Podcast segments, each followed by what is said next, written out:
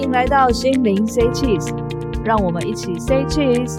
我是伊莉丝，Hello，我是宝儿，陪你走在人生幸福的道路上。老师，今天的主题是就是爱塔罗，我们要聊些什么呢？伊丽丝，你有算过塔罗占卜吗？你塔罗占卜都喜欢算什么问题呢？有啊，我是问有关于自己未来的事，事业要往哪个方向比较适合啊？还是健康上要注意什么之类的？看来大家有疑难杂症，都喜欢去算塔罗占卜。塔罗牌啊，算是能马上告知你状态以及给予建议的占卜方式。不过呢，我们先来聊聊如何用塔罗算找到新对象。伊丽丝，如果是你要找新对象，你会提问什么问题呢？我会问：爱我的跟我爱的更帅帅哥在哪里呢？什么时候会出现啊？那伊丽丝来说说，来说说，你觉得怎么样叫做好对象？你认为好对象需要具备哪些条件呢？嘿嘿，这个可以分两个好，叫做这个也好，那个也好。从外在来说，身材要有肌肉，有点壮壮的那一种，这样身体看起来很健康。内在的话，要懂得沟通，会不断学习，体贴。幽默风趣，有内涵，为人正直，努力正面向上的人生观，也可以一起分担家里的事情，也懂得一起享受生活。伊丽丝，你的口水先擦一下，擦一下。你觉得提出的条件是符合你的好对象，还是完美的好老公啊？这样算是好对象，还没到完美吧？但是应该也不会完美，毕竟人不是完美的啊。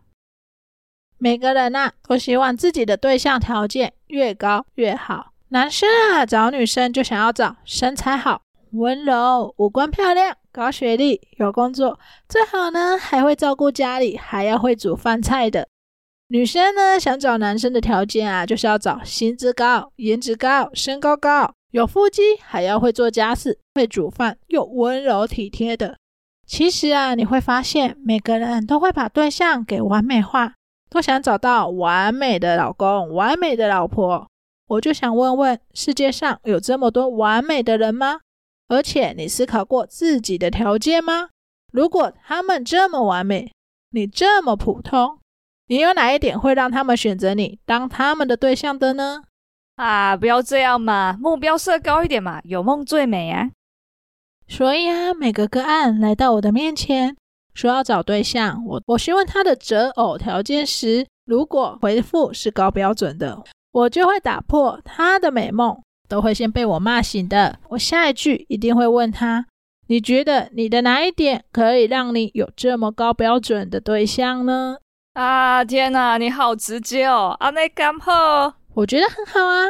现在啊，塔罗老师很多，每个老师的风格都不一样。而我对找对象这类的问题，都是希望个案能找到一个适合他的对象，以及给予一些意见，让他知道上一段的感情为何走不下去。我喜欢陪着个案解决任何的人生课题，给予他建议。所以啊，在我这里找对象这类的问题，我绝对不会让个案问我三个月内会不会有新感情。或是我三个月内会不会有桃花？这类有时间性的问题，这类是与否的问题啊？为什么呢？老师，你为什么不让个案这样子问呢？伊丽丝，你觉得这类的问题真的能解决他的事情吗？还是他只是要一个答案呢？真的对他有帮助吗？我对每个个案都说过，如果你要的只是是与否这样的回答。欢迎去寻找其他愿意给你这样答案的老师。我认为我塔罗占卜的收费并不便宜，希望能给予个案更好的帮助。听起来很有道理呢。是与否这样的问题，其实很容易被反驳，被说不准。例如，我跟你说，你呀会有桃花的，这三个月内一定有。然后呢，你听到这答案，你就故意都不出门，当蛤蟆搞自闭。或是觉得对方不符合你的条件，认为不是你的桃花，三个月后呢，就跑来跟我说：“老师，你算的不准，我这三个月周围都没有桃花啊。”那到底是你没桃花，还是你认为不是桃花呢？这样又怎么去评断呢？当然，现在很多塔罗老师为了避免这些问题，也都会以当下抽到的牌意，给出他的意见。那在塔罗牌里抽到什么牌是爱情上要注意的？什么牌又是不错的呢？在塔罗牌里呀、抽到任何牌都还要看它的正逆位。可能原本在正位是不好的，但逆位却变成是有方法可以解决、可以解锁的。相反的，在正位可能是好的，但逆位就可能变成不好的意思喽。塔罗牌还要依前后的牌卡去解释当下牌卡的牌意，所以啊，塔罗牌我觉得没有特别好或特别不好的牌哟。那老师，你比较建议针对找对象这类的问题要怎么发问呢？在其他塔罗牌老师那的询问方式可能比较有时间的限制，但因老师的塔罗牌算法跟别人不一样，并且啊，牌意解释也没有跟大众印象中的塔罗牌意一样。所以呢，我会让个案询问，例如，在找到与我条件相配的好对象，需要注意什么？或者我需要改变什么才能找到条件相配的好对象？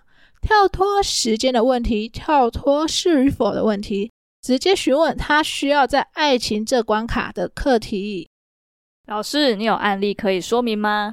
当然，有一位个案来到我的面前，跟我询问说，他想要找对象。我重整他的疑问后，请他对塔罗牌询问：在找到与我条件相配的好对象，需要注意什么呢？嗯，这样子更实际呢。一个案当下抽出的牌卡，我给了个案几个建议。第一个，请他呢要走出户外，不能宅在家里，对象不会从天而降。第二，要有相当的了解后再交往。第三，他只适合现实，不适合网恋。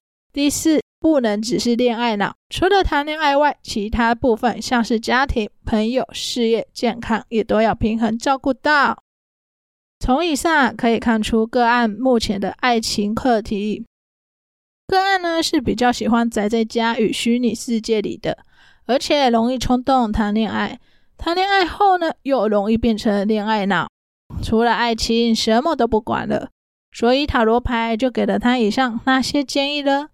伊丽丝，你觉得这样是不是对个案比较有帮助呢？这样很棒诶，感觉更有方向了。